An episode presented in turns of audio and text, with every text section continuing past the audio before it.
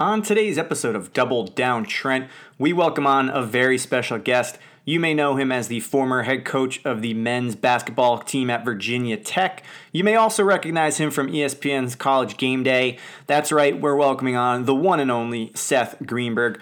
We had a great time talking to Seth. We covered everything from what he's been watching during the quarantine time now that we don't have sports. Spoiler alert, it may involve Netflix's most watched TV show at the moment. Then we talk about how the sports can come back, who the first league that he thinks would return, and then we focus on some of Seth's highlights of his career, things like beating Coach K and Roy Williams in the same week.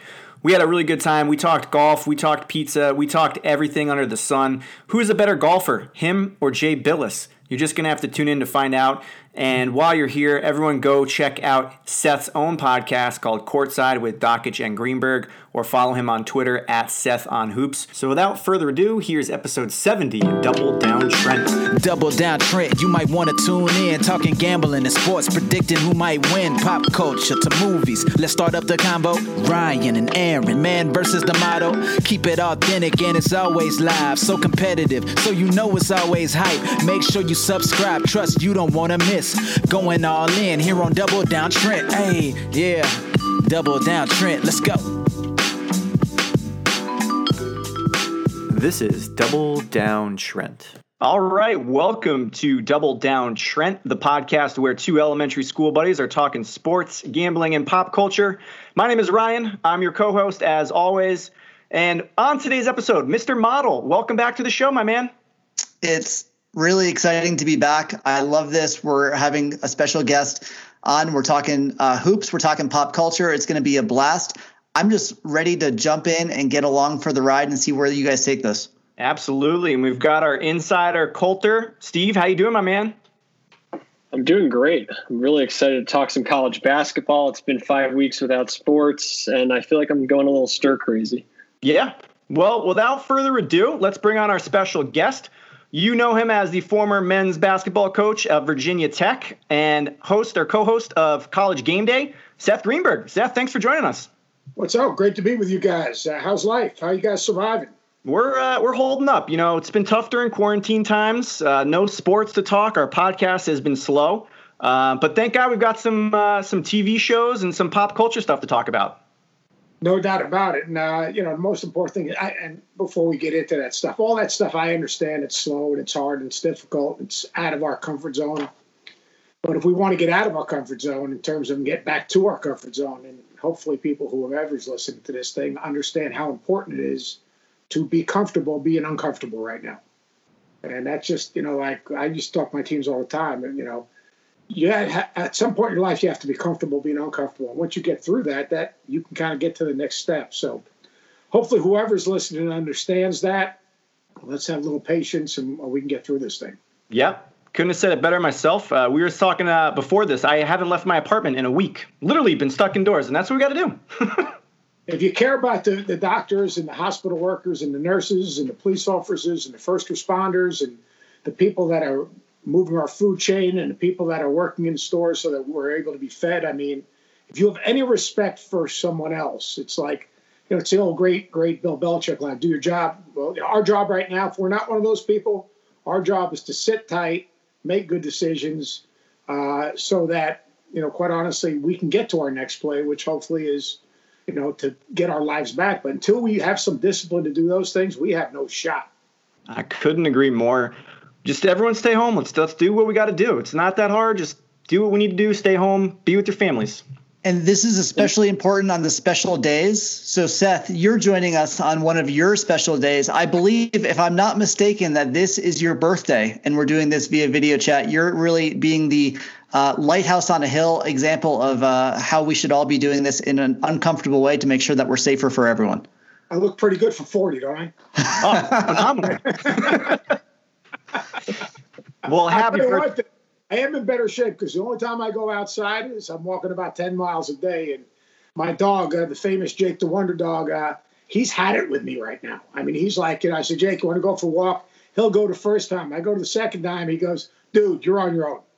Go for You've it. never been walked as this Not many times in five week span, I bet. Oh, it's crazy.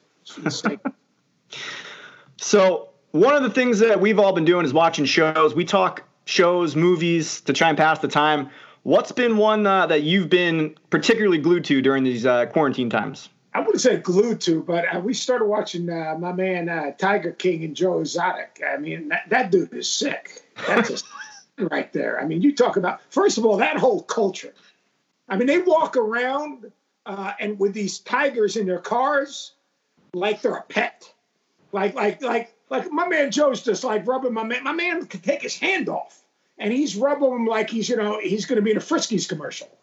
I mean, it's the craziest thing I've ever seen in my life. I mean, and then like, think about the cast of characters in the thing. I mean, like, if you had to paint a picture of like, all right, here are some really guys that have serious issues, and like, you go right down the line, including that lady. She might be the sickest of them all. I mean, she might have killed her old man, chopped him up, and fed him to the tigers. I mean, come on. She said so in the documentary. She gave us the formula: rub fish oil on a body, and then the tigers will eat it all up. Exactly. I couldn't believe that. and look, I mean, she gave the formula, but I mean, like, just I mean, like, look, I grew up in New York. All right, and I've coached all over. I've coached at you know Virginia Tech and Blacksburg, Virginia. I've coached in obviously Long Beach State, South Florida, Virginia, Columbia University, where I coached guys who are a lot smarter than me. Uh, but like, here's the deal: like, I coached at South Florida like that lady's place is in Tampa. I didn't realize people were that nutty just up the street. I mean, like, here's the thing: you know, someone's devious when she says something that's really bizarre, and then has that sick, eerie laugh to her. I mean, and then my my, my, my man Joe. I mean, like he's. I mean, like. Uh, think of it, he's running for governor, he's running for president, he's got four boy uh, husbands, he's got uh, or whatever they are. Um, he's got guns. He's shooting things. He's but the guy is actually down deep, as wacko as he is. He's a genius. Oh yeah. I mean, we're all talking about him. He was a sensation. It's been like the thing that saved Netflix and everyone during the quarantine time. I would love to know though, the one of the husbands that did the whole interview without his shirt on. What what did they possibly say to him to convince him that? He had no teeth and no shirt. Yeah and then he got uh, he got upset afterwards because he did he has teeth now. He's like, why didn't the filmmakers film me with teeth? It's like, well, you didn't have them when we were filming. That guy would just like be sitting there, all right, and and like I mean, it, I I actually had to just turn away and just listen because it was so disgusting. All right, and then you got the other guy. I mean, think about like the guy that blew his brains out. Yeah, I mean, right, right in front of the other guy that was supposed to be the same guy in the whole thing. By the way, by like episode five, the same guy wasn't so sane. He looked just like the rest of them. Yeah. When you, when you hang out with a cast of characters like that, you go insane pretty quickly, right? It's like proximity theory. And then the poor guy with, that lost his legs, he's probably the most normal guy of them all. Like he's the he yeah. the voice of reason, which I mean, is crazy. And the, the gal with one arm, she was always the voice of one reason, of reason. I mean, like I'm sitting there going, this is um, like if this was a car, I could see it as a cartoon. This was like real life. I mean, they were taking food from Kmart or Walmart or whatever it was that was supposed to be for the Tigers, and that was dinner. I mean, the whole thing was just, you know, it was it was fascinating. It was fascinating. I mean, the guns and the, I mean, like the, it just it was crazy. And then and then the other guy, the guy with uh, Lowe. Yeah. I mean, how about that dude? And then the, the big, huge, heavy guy that was uh, like oh, on the jet ski. They said businessman. I'd like yeah, to know jet, the jet ski guy. Come on now. that jet ski moment might be my single favorite piece of TV that's come out of anything this year. Like in that and that haircut too. Yeah. I mean, here's the thing. That's that's like like the I have we haven't started watching Ozark yet. That's going to be the next one. Like that's fictional my man Joe Exotic is real life. I mean, this is really shit that's happening. I mean, come on now. I mean, like, how many Joe Exotics do you think are out there? Or how about the dude that is like the normal one that has the the other one where he has he takes in these women and he's got three or four he has three or four wives and like you know he he's making like the tigers a sex section. Yeah, he's the one that's sending the tigers to the Hollywood studios for movies and stuff, right? Yeah. Yep. It's crazy. It's crazy. Yeah, It's it's so bizarre. I mean, I'm just so intrigued by all of it, but it's just it was one of the strangest TV shows I've ever watched. It's like a train wreck in person with tigers. I mean, the, the girl getting her arm ripped off was probably not even in the top five most ridiculous things that happened in the show, and her arm was ripped off by a tiger. And she just they just take it off. I'm fine. yeah, Fine. She's back at work seven days later. Yeah, I mean, like, I mean, it's just it's it's sad. It's riveting. Um, like I'm, my man had was passing out condoms with his face on it. Who does that? he is just a strange character. I just I, I don't even know.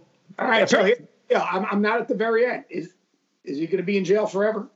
So I think so. Apparently, someone brought it up to uh, to Trump if he if he would pardon Joe Exotic. They came out with a follow up. Yeah, there's a follow up episode. I didn't watch it. Steve, did you, did you catch the last uh, episode? Is there one after the finale? Yeah, so Netflix apparently came out and put one more out uh, Oh, like wouldn't uh, an epilogue. Yeah. I mean, the whole NBA. Wow, I gotta watch that tonight. I mean, like, I mean, like the whole NBA's watching it, and then Yeah. you know, we're gonna get through that. See, we're we're big on you guys. You guys, simple TV, like Blacklist. My man Red. There's no one better than Red. Right? You gotta love Blacklist. I mean, the Blacklist is big.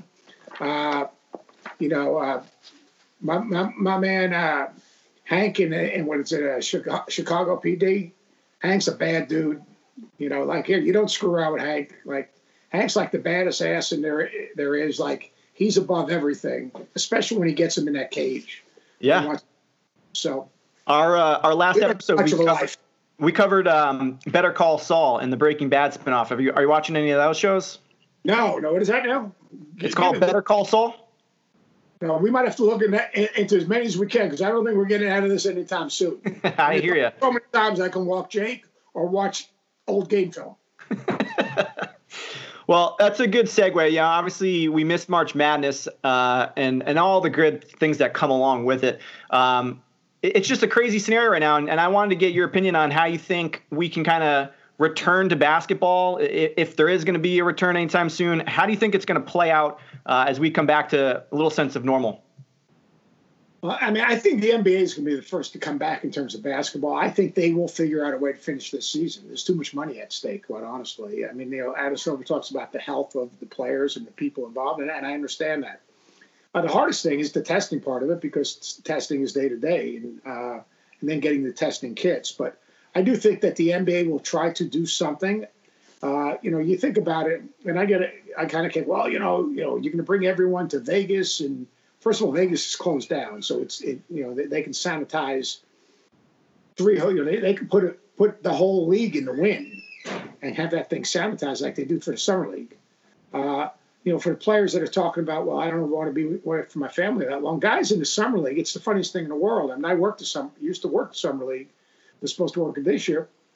Players go for the whole three weeks. You could get the NBA season done in three weeks. So it's not like they'd be away from their family anymore, or the, or the NBA could bring their families with them and give them everyone suites. But I do think somehow, some way, at some time, the NBA will have some type of playoffs. It could be like the NCAA tournament. You know, the first, you know, until they get to the Elite Eight, it could be one, you know, one and done. I mean, yeah, I mean, you know, you you you could create different types of brackets and give teams buys and things like that. But I, I do think they, you know, they want a closure. A bigger thing with the NBA is, you know, as you guys know, you see this NBA Academy going on. How you, you know, you saw Jalen Green and you saw Isaiah Todd, who we had on our podcast yesterday. Uh, you know, jumping to this NBA Academy, actually being recruited right off their college commitments.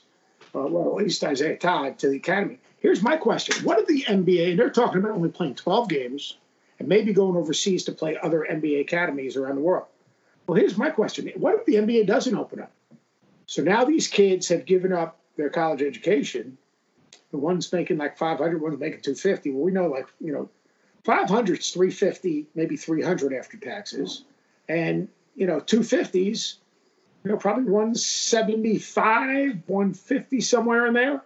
So like they're, they're throwing their college education away. And look, they're both good kids with a lot of unknown because the NBA just the, the players in the NBA just took cuts. So I got to go. These contracts, these guys signed. They going to be asked to take cuts, and then do they have the infrastructure with everything that's going on and the loss of money?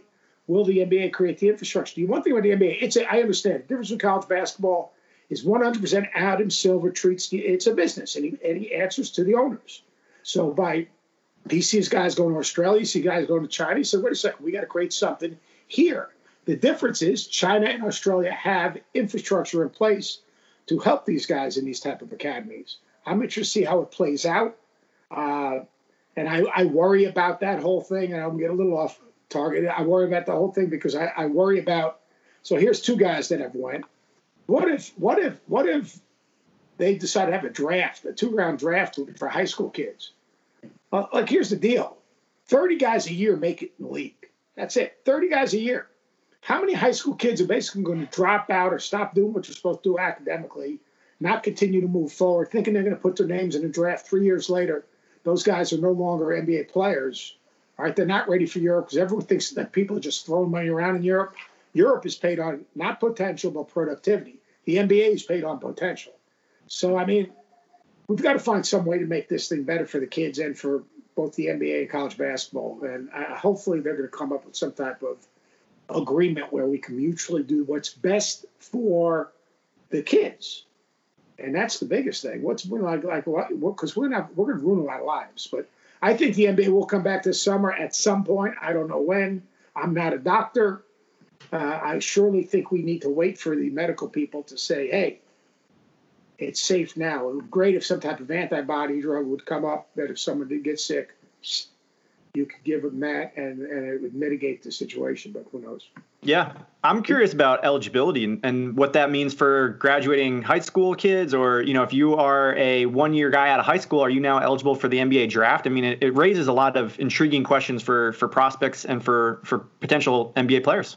NCAA eligibility is they're waiving the SAT and, and the SAT score. So you're going to see a, a, group of kids potentially that now all of a sudden weren't eligible a week ago, and because of the virus could potentially be eligible, which opens up another market for recruiting. So we got that. We got the transfer stuff going on. We've got the NBA Academy. There's a lot of stuff going on considering, you know, that uh, we're in the middle of a pandemic. Seth, I'm glad you brought up the transfer thing. How has that changed from when you first started uh, to what it is now? Because it seems like it's just so commonplace in college, both in basketball and football. But back in the day, it was you committed to a school and you stayed there. It wasn't like you could get Joe Burrow and all of a sudden he's in LSU becoming the Heisman winning quarterback within a year. Yeah, I mean, I mean, think about the best quarterbacks in college football last year were all transfers, basically, excluding Tua. Uh, so, I mean, like first of all, the transfer portal is a phenomenon because it's almost like transfer portal to me looks a little bit like um, it did when guys put their names in the NBA draft. The guys want to see their name on the on bottom line. You know, some those in transfer portal, and you got the gurus and the media guys that follow that stuff. They're they're looking at that stuff every single day because they want, and, and then they all put it out at the same time and act like they're breaking news. Dude, all you got to go is on the portal. I mean, there's no news to be broken. The players are breaking it for you. You know, it's almost like the dudes that are, you know, you know, are making commitments coming off of out of the portal. Like players are handling it on their own now. They're controlling their messaging.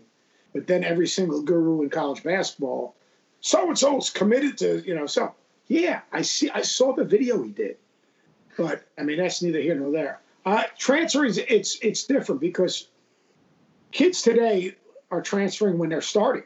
Kids today are transferring when they're averaging 12 and 14 points a game. There's no such thing as a mid-major because mid-major, this one-time transfer thing changes, and kids can do that, which is going to change in May. You're going to the mid-major is going to be eliminated. It's going to be eliminated because after one year of a kid is good, people are recruiting that dude right off of that team, and they're out. That's just the way it is. So, like, you know, everyone says, "Well, what's going to happen?" It's real simple. If you like, you know, I had a chance to take, take a mid-major job this year. Uh, you have to treat it like a junior college. Basically, if you're a mid-major coach and you go recruit a guy, and you basically say, "Aaron, here's the deal, man. I'm going to work with you. I'm going to help you develop your game. I'm going to give you great exposure. Two years from now, wherever you want to go, I'm going to pick up the phone and help you get there." That's crazy, but that's that's what's happening, and that is what is going to happen. And and you're a mid-major program. If you're not Gonzaga, maybe St. Mary's, maybe a couple others, let me tell you something you got no chance of holding on to a good player. None whatsoever. Because that dude's going to get that one time exception. Now, here's the deal. Last year, all those grad transfers that that left to, to define greener pastures, you know that I think there were 15 that were double figure scores, graduate transfers. Not one of them averaged double figures at their new school. Wow. Not one. So it's it's crazy. The transferring is is in vogue. The static around players is ridiculous. Uh, they all think they're better than they are. It's like going from high school to college is hard. Going from college, all right, and then they, they watch it on TV and they think it, it shit's easy. They say, you know, and then all of a sudden they get on campus and they're going to school, they're lifting, they got nutritionists, they got study table, they got film sessions, they got individual film sessions, they're playing against other good players. Like like Kahlil Whitney's a perfect example. Like he played great last year in the in the Nike uh, LeBron James Skills Academy. Yeah, you know why? There's two things. One, no one plays any defense in those scrimmages. There's no defensive game plans. Uh, you know, he's playing against a b- bunch of guys that, you know, it, it's it's a scrimmage. It's like an AND1 mixtape. It's like when people play well in the summer league. People say, "Oh man, that guy played great in the summer league." He's playing against a bunch of dudes that aren't going to play in the league. you go to the summer league, you play well in the summer league. The guys on the other summer league team, there might be one guy that's going to end up on a roster. You better play well if you're, you know, you're worth anything. It's hard, and everyone thinks it's easy. Yeah, I'm I'm curious. You talked a lot about how these transfers are going to be impacting, you know, power teams in the future and how mid majors are going to be hurting. Let's pretend you're back at Virginia Tech and you're trying to understand and identify potentials that are going to come to your team that are going to fit the style and the need that you all have. What types of analytic, if any, did you guys run and use in the past, and what are you hearing that teams are doing today? Well, here's the thing. I mean, like when you're looking and evaluating a high school kid, or you're evaluating uh, even a transfer now, you got to you got to look at that in relation to who they're playing against. So, like, like here's for example, like uh, Christian Keeling had, you know, was a great player at at uh, Charleston Southern, I think. He averaged like he was he was a phenom in that league. I hate to tell you, but the Big South ain't the freaking ACC. All right. And like the dudes you're scoring on, the dudes you're creating separation, nothing against him. All right. It's a different animal. So like if you if you're gonna look and, and, and evaluate a kid up, first thing you do look at it from a lower level, you gotta look at positional size, athleticism, look at how he played against the other teams, the better teams that he played against. Then you got to look at when he scored his points. See, because every team has a leading scorer, number one. Every team has a leading rebounder if you're looking at bigs. right? Like, like so if you're getting your ass kicked by North Carolina in a guarantee game, and at the end of that game, you know, when the Scribinis are in, when I'm in, all right, all of a sudden, you know, you knock down three threes or you score nine, eight points in the last four minutes. Yeah, I mean, but so even well, you know, he had 23 against Carolina. Yeah, he's also had he had he had 13 of them in the last four minutes of the game. Yeah, you got you got to look at when you know when a guy did what he did in relation to the game, and that would be something that you would you would want to document what his shooting percentage, what he shot from three, uh, what was it, what, what you know, was he a volume shooter? What was his shot selection like? Uh, you'd actually evaluate every single one of his shots and look at, you know, is it a shot off a pass, off a bounce, uh, in transition against the, you know, who who is he playing against? Uh, and that's really important. Uh, you know, like like people are, the, you know, these transfers from lower levels. Some of them are good players but some of them are like six, like a six foot two guard. All right, isn't going to be all that successful in the ACC unless he's really special. He can make a play for someone else. So you've really got to dig deep into it to know really, you know, who he is and how he wins. And then you've got to figure out, like for me, like if Duke didn't guard, if he wasn't competitive, if he wasn't tough, I don't care how many stinking points he was scoring. Like we weren't going to out talent Duke and Carolina and Maryland back then, and but we had to out tough them.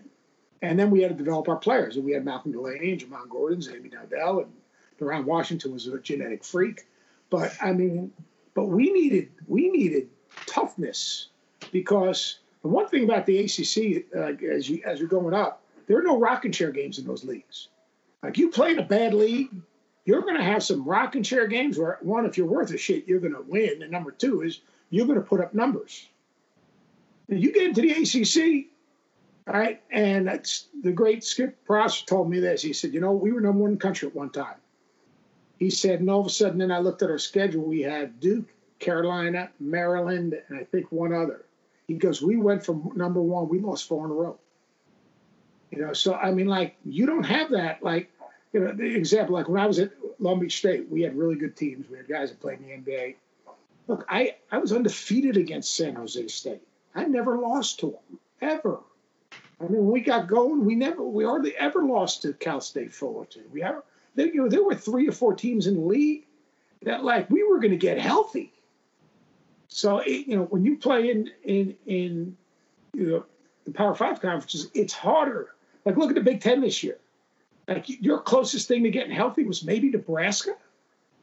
You know, maybe a Northwestern. Northwestern. Like you didn't play well, you were getting your ass kicked.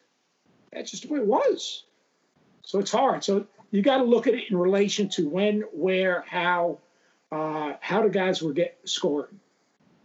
That was a big thing. Long Coach, answer. I'm glad you brought up beating Duke and UNC. I know you beat Kansas as well when you were at Long Beach State. Yeah, bringing up Duke, beating Duke, Carolina, and Kansas. Try to bring that up. It makes me feel good about myself. well, I was just going to ask you, what was kind of what's one of your favorite memories from being a coach? What's any special moments that you kind of uh, talk about at the top of your your Mount Rushmore of coaching moments? Uh, well, you know, every game has a story. So, like you know, the, the Kansas game when they were number one in the country, we put, we beat UOP at our place on a uh, on a Thursday night, I think. We were supposed to take a red eye to uh, Richmond, Virginia, uh, to play VCU on that Saturday. So it got canceled, canceled, delayed, delayed, delayed, delayed, delayed. We finally got to Richmond at I think nine o'clock in the morning, ten o'clock in the morning. Been at the airport the whole day. Brutal trip. Uh, didn't even walk through at the arena. Went to the pregame meal. Went over. We lost by hundred points. I almost got thrown out. Sonny Smith walked down to my bench. Uh, they were up by about a hundred. He put his arm around me. He goes, "Now, Seth, you don't want to get thrown out right now. You're getting your ass kicked. What's the sense of getting thrown out?" I said, "You're right, Sonny. I'm not going to get thrown out." well, then we flew to Lawrence the next game, so we just got whooped by 100. Now, VCU was good. We go to Kansas, they're number one in the country. They played on the road on that Saturday. We're playing on a Monday. Uh, I had a good team. I had Lucious Harris, Brian Russell. I both played in the NBA. And uh, the bounce back of going from losing by 100 to beating the number one team in the country by 16, that was pretty cool. And that was similar to, like everyone talks about the, when we beat Duke when they were number one in the country for college game day. But we lost to Duke. The first time we played at Duke, um, we lost by 100. I got thrown out that game. And uh, and about three weeks later, we played them. I mean, like they threw, they shot 8,000 free throws. It was a joke. Uh, I, I should have got thrown out earlier. Uh, that worked. Didn't even have the balls to throw me out earlier when I should have got thrown out. They waited for the end. Uh, so we come back and we played him about three weeks later. I had Jeff King, who played for the Carolina Panthers, on my team. I said, Jeff, you got one job in this game. And they had, they had Sheldon Williams. That's the first time Sheldon Williams ducks in from the weak side. I said, I want you to knock his ass into the third row. and, and, Jeff King's the greatest kid in the world. I said, You're, you're playing. You're going to play 20, 30 minutes in this game. First time Sheldon Williams ducks in, he goes, bam, knocks his ass right down. No call. I said, Woo, this is good.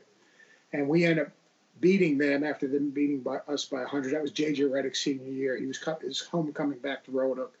J.J. was a great, he was a great, great guy. He is a great, unbelievable person. Uh, but we played our tails off. And at the end of the game, Jeff makes the biggest play of the game. There's a loose ball, and he literally dives from one side of the floor to the other side of the floor to get the loose ball uh, to secure the win. And so that was a kind of a cool one. And then, you know, beating Duke on game day or win the game we won at Duke. I mean, I was for I had good players, and our guys played really hard. And we had we beat four number one teams. Uh, all of them were good. I mean, like you know, look, man, hey, winning beats the shit out of losing. Absolutely. like winning's hard. Like people that look, you guys like you, I mean, you guys do a bunch of gambling. Like the other guys trying to win too. Like, like, like that's why that's why those guys in, in Vegas are good. But I mean, like the other guys trying to win also. So it it's really hard. But I'd say you know the Duke win at Duke, followed up we beat Carolina at Carolina. Those were both overtime wins. Like to win at Duke and win at Carolina in overtime is like an amazing phenomenon uh, because let's face it, funny things happen in overtime when you play at Duke and Carolina. You know what I mean? I mean, just like there's amazing stuff that happens. So those were uh, those were two ones. The Kansas win was a great one. The first time we went to the NCAA tournament, Long Beach State was phenomenal. Uh, you know, in Long Beach, we were in Long Beach. Uh, that was an incredible feeling for those players. And then the second time we went in Long Beach, we won in an overtime. Had a kid named Eric Brown, who was a terrific shooter, who I literally called a timeout just to put him in to run a play. And I said, EB, you're going to knock down this three games over. We're going home. And he looked at me like I was nuts because he hadn't played in a while. And we ran the play. We executed. It was a little screen to screen with an empty side, and boom, he catches it and knocks down and knocks down a three. And uh, that was a pretty cool moment because our president, that game was at UNLV, our president got fired at UNLV, Dr. Maxson. And I literally called him up the day before the game. This was the championship game in the Big West. I said, Doc, we're winning tomorrow, and I need you to be there. I know you don't want to bring attention to yourself, but I want to hand the trophy to you tomorrow when we win this thing. And he came down just for that. And literally right in front of the middle of Thomas Mack, I took that trophy and I handed it. I handed it right to Dr. Maxson, who was really, really, really good to me and my family. And uh, that was a, a, cool moment for me because he, you know, a lot of things. Sometimes you, you know you do things for others. That's important. And you know, it was important for me to have him know how much we appreciated. it. That's a great story. I mean, that week beating uh, Duke and UNC in the same week is crazy. Do you uh, game plan any differently, knowing that you're going up against someone like Coach K, or is it all just kind of you know your your game plan? I kick his ass. that, that concerned me. You know, I'll tell you how you game plan. What you game plan, and, and this is something for, I would think most people, but everything we did uh, in terms of trying to figure out how we who we were and how we would win was to beat the best teams in our league. So everything you did preseason was to beat Duke and Carolina.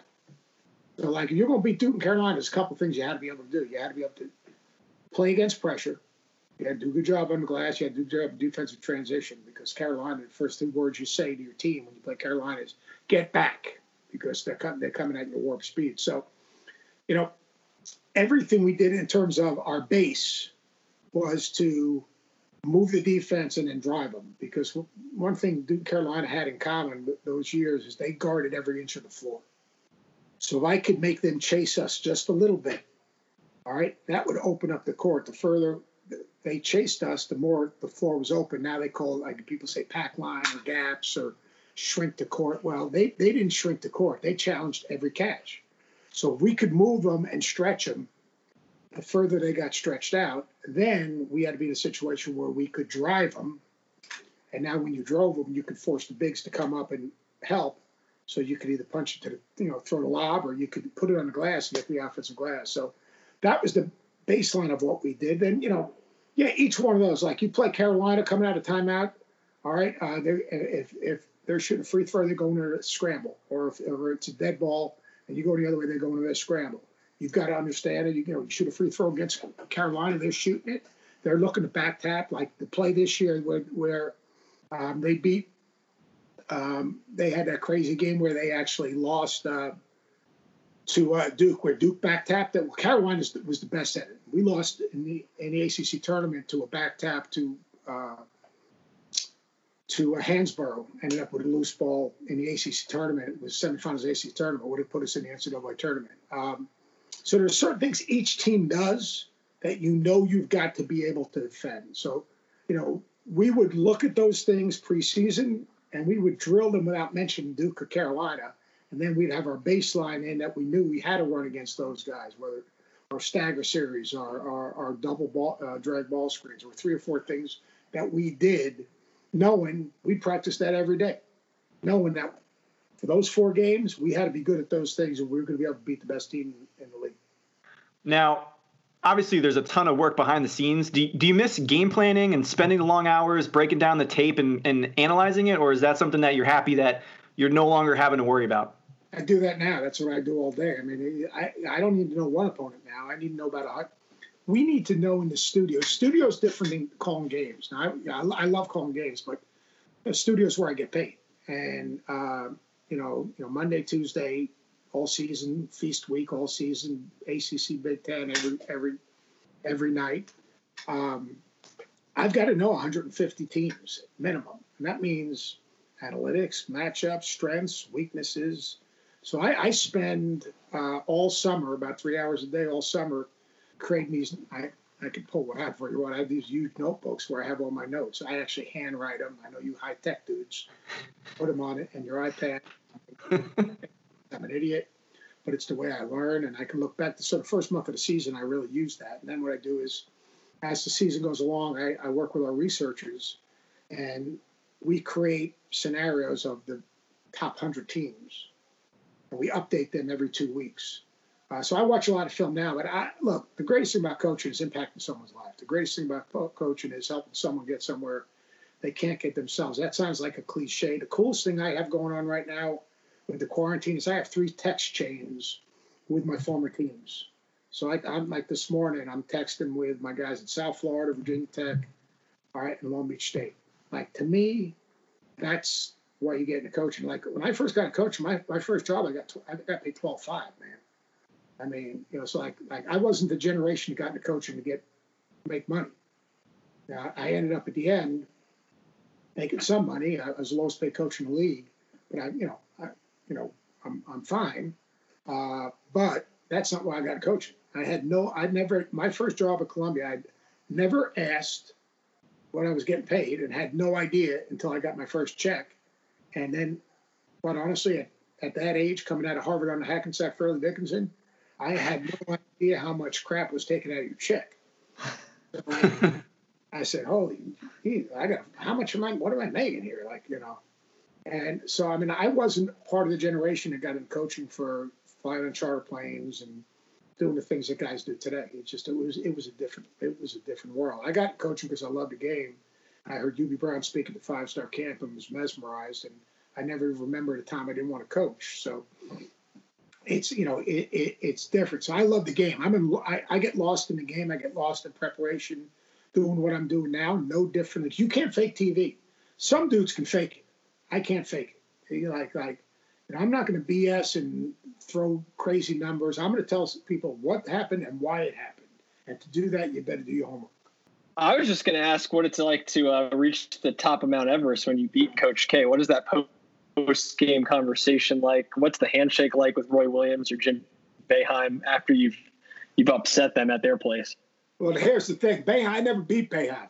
That's my guy too. Like we never we never well, we never won at Syracuse. He never played in Blacksburg. Uh, well, Coach K, you know, he's a fan. I, I, I rate all the handshakes, uh, and so like there's there's different guys have different handshakes. Like, you know, Coach K, if he beats you, he's going to give you the handshake with the shoulder pat. Like it's going to be okay. the way it is. Now, Coach Williams, uh, you know, if he whoops your ass pretty good, all right, he's going to give you the handshake, the arm around the neck, and tell you that you know they that they played the very best they played all season, and you know you're going to be all right. Just hang in there. Then you get my man Jim Larrañaga, who's one of my dearest friends, but he doesn't he doesn't believe in handshakes, so he gives you the wet fish. you know, and then of course you, know you have the blow bys. Like the thing is, like my daughters who grew up with me in this profession, I'd come home from watching film and practice about seven thirty or eight. They'd be finishing dinner, and like the first series of maybe it was nine o'clock in the game. The first set of games on ESPN were over, and, I'd, I'd come in and you know, how's ever going? And forget about, hey, Dad, how you doing? Or how's practice? I'd get, you wouldn't believe the blow by in so and so's game. It was unbelievable. and that's what daughters grow up uh, experiencing. Uh, but yeah, I mean, there's all kind. Then there's the pregame, like you know, the pregame thing is, is another. Like, what do you say to a guy before the game? Like, do you really want to say good luck? I mean, shoot, I wasn't. I mean, yeah. But you know, then some guys, you know, well, like Coach Coach K played for my college coach. He was an assistant coach at Army for Coach Knight. So Coach K would always, you know, give me something about Coach Lowe and and that situation. And you know, other, you know, I came out for warm ups, which was different. So I'd come out while the guys were warming up. So sometimes guys are out for warm ups. So like, you know, you'd be sitting with Roy and you know, Roy would, you know, who knows? He'd be talking about one of his 8,000 golf clubs or something like that that he's member uh, you know, kind of conversational, nothing, nothing too interesting. And you know, sometimes you talk to guys just about like what's going on in the bit, you know, in, in the profession. Like uh, Tom Izzo and I are dear, dear friend. So I mean, the few times that we played them, It was always in East Lansing, unfortunately. Um, but it was, uh, you know, we talk about just what what's going on, but you know, that's you you, you miss relationship with the players, you miss your relationships with, um, you know, with your peers. That's why you know, you know, I spend every day talking to coaches, and I think they, um, being one of theirs, I, I think I'm trusted. I mean, the hardest thing I ever do is after I got after I got whacked, uh, ESPN wanted me to go to Orlando for the AU tournament. I sat in my car for about 45 minutes. I, I, was not, I mean, I had a hard time getting out of that car to go into the gym because I was no longer a coach. You know, I mean, I, you know, I was, but I wasn't. And the coolest thing is the second I walked in the gym, I must have had 20 or 30 guys in the first half hour come up to me, you know, just, you know, as as peers, and it, it stayed that way. It's, it stayed that way for the last eight years, which is you know really really cool. That I think that they know that I'm going to be honest and straightforward, and uh, you know if I say something like I try to say things that they're saying to their teams, and that's like like I said something about a Kentucky a couple years back where they weren't playing together when they had Kevin Knox and, and that team that was really really talented, and we had to go to game day at Kentucky that Saturday. So I get a call from Cal on uh, Wednesday. He goes, I got do me a favor. So I thought, oh shit, he's gonna rip my ass off. He goes, he goes, what you said is 100 percent true. I want you to speak to my team. I saw literally we got to game day on Friday and practice is over, and I knew all those guys because I worked Cal's fantasy camp. And he said, you know, Seth, you know, what did you mean when you said what you said? And I, I basically told him. It was it was a funny story because I asked Kevin Knox how many points he scored in college in high school and he said he didn't know. And I said, come on, man, come on. Okay, you know exactly how many freaking points you scored in high school. He goes, right, 2000, I said, here's the deal. That dude's got to get shots. My guy's like, okay. And then Shai Gilgeous-Alexander, like, like the ball's going to be in your hands. Cal's giving you the ball. You got to make. Play. Anyway, we went we went through that, and, and PJ Washington was on that team as well. And it's interesting because when they went to the tournament, PJ Washington did a really nice thing. He was being interviewed, and and asked, he said, you know what? He said, Coach Cal was telling the same, us the same stuff day in, day in, day out. He said, Coach Greenberg came in the locker room and said, told us this. And it was the same thing Cal said. It was like, damn. And, uh, you know, those kids are really good. Let me tell you. The kids at Kentucky, those kids are such good kids. And uh, they work so hard, and Cal coaches them so hard. Uh, and that's the thing. College basketball is great kids. If you if you sat and watched a Michigan, like people look at the coach Izzo and see how hard he coaches his team. Damn, he should coach his team hard. He's trying to help those guys get better and be and be great and get a chance to, you know, be special. Why, why would you be afraid to coach your team? And you know that's the problem. There are a group of guys that's uh, good players that are afraid to coach their team, and that and that's the problem. Those guys are those guys are great. And uh, know, my relationship with my peers hasn't changed. Uh, all that drastically since I've been you know, trying to have been, uh, I've been undefeated for eight years. it's the best way to look at it. I'm just going to say, you mentioned Roy Williams' golf club. Have you ever gone golfing with him or Coach K? Coach K don't play golf. He shows up the day, uh, only one day for the ACC meetings. I played. I played uh, behind Roy at league meetings. He's a really good golfer. He's a really good golfer. I mean, really good. Um, you know, I kind of scrape it around as a nine or something, but he's a really, really good golfer. Uh, but he, he has a lot of memberships too. Like I want to play with Roy more because he, he doesn't play he doesn't play bad courses. I mean, yeah. if you're Roy Williams, you can get on most courses. You'd have to hope so. I was going to ask, what is there a uh, golf course that you haven't played that you uh, are really dying to play? Shoot, there's a lot of them. Uh, got, can you guys get me on? You got any juice? I may or may not have a connection to the Masters. Now I can't get you to play the course. I can maybe hook you up with uh, getting tickets though. well, we got my man Lanto Griffin, who was a Blacksburg High School kid, who actually went with Paige to the prom. I let that gangster go with her to the prom. I don't know why. who uh, hopefully will play in his first Masters in November. Uh, he won the Houston Open. Just a great kid, actually. I did Instagram live with him last week.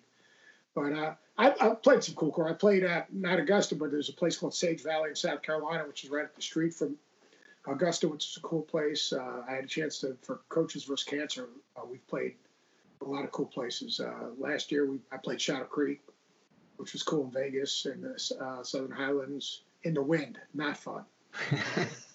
Uh, Who? Played cool. I mean, I, have been really places. There's a great place in Baltimore called Caves Valley. That's terrific. Absolutely terrific. I played Congressional that was fun. In uh, John Feinstein's uh, tournament for uh, Bruce Edwards. So Amer- basically America's guest. All right, love it. Who's uh, winning in a match of golf? You versus Jay Bilas. Bilas, now Bilas is a member of Pine Valley. I'm still waiting on that invitation. Make sure you tweet. we'll tweet him out that one. Bill, Bill, I played golf. Bilas and I played golf. He he gets really serious, and if he's playing bad, he, you know he can get a little surly. Shocking.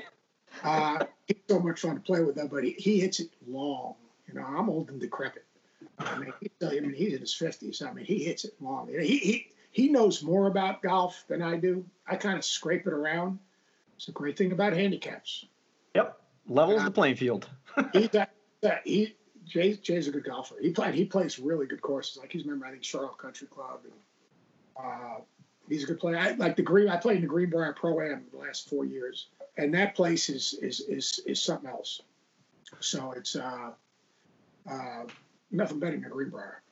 So, in your Twitter bio, you say that you're a pizza expert. Now, we're Connecticut guys. I like to consider myself a little pizza expert as well. What's your favorite Where- where go-to you- spot? I, I'm a local guy though. Like like like like, like I go to I go to Da Vinci or I go to Max and Mia. I go to uh, uh, Luna Pizza. I go to uh, my, my my place at E E and D Pizza. I just go to hole wall places. I just like pizza, as you can tell.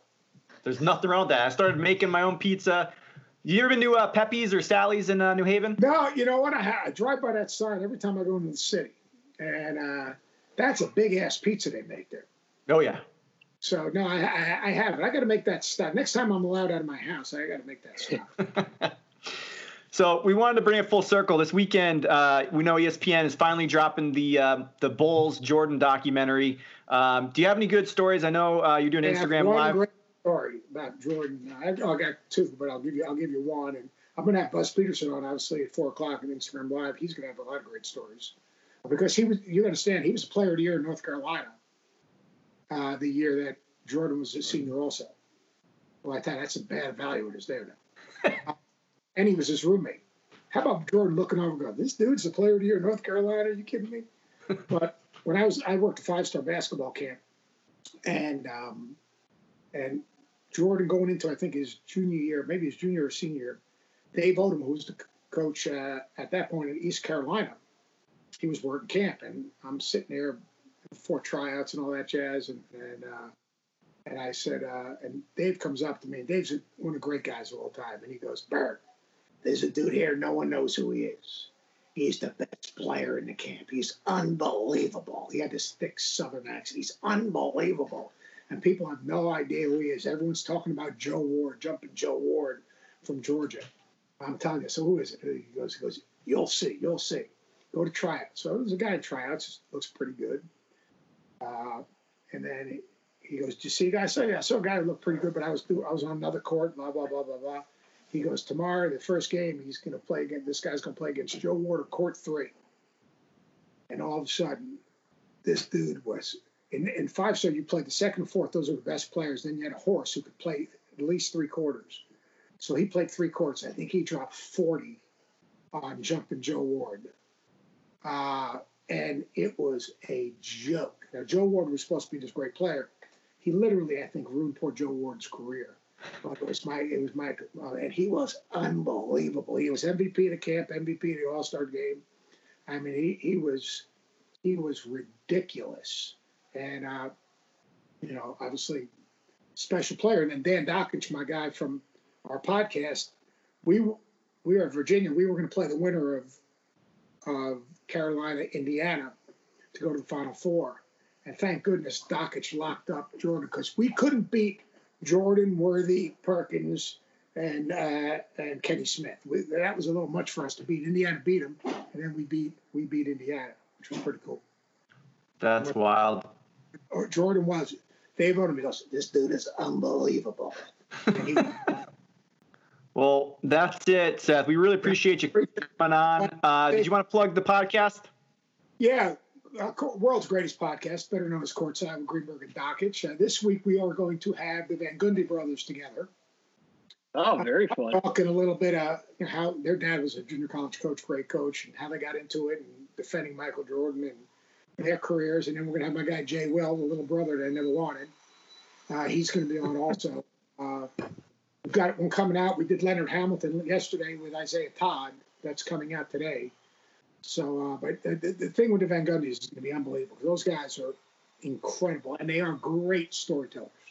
I believe it. I grew up a Knicks fan, and Jeff, that, those are my highlight years. Those are the good years of the Knicks where he was the coach. So I love uh, Van Gundy. Any story he tells, I'm willing to listen. well, better having Pat Ewing tell the story how he how he was holding on to uh, Oakley's leg or some whose leg, and and like Pat tells it like, "Go, Jeff, what the hell are you doing?" uh, one of my favorite moments as a, a, Knicks fan. Well, Seth, we really want to thank you for coming on. Right. Much appreciated. It was thank a good you. time, and uh, thank you again. All right, man. Be safe, guys. Okay. Thanks so much, Seth. You stay safe as well. All right, guys. That's a that's a great episode in the books. We got some good stories. We got some Coach K. Got some Jordan. I mean, he was just a cool, cool dude. Yeah, yeah, super cool yeah, dude. seriously, super down to earth. What yeah, cool guy. Well, we hope all the it's fascinating that he coached Bryon Russell too, because Jordan hit that shot over him. Yeah. One of uh, I, I, gotta say, it's definitely our, our best interview. One of the more fun episodes we've had here. Guys, thank you for coming on. Thank you, Seth. And uh, we will see everybody next week on Double Down Trent. Baby, look at me. Look at me. Your money, and you know what else? You're a big winner tonight. I want to leave. You're a big winner. I'm going to ask you a simple question. I want you to listen to me. Who's the big winner here tonight at the casino? Huh?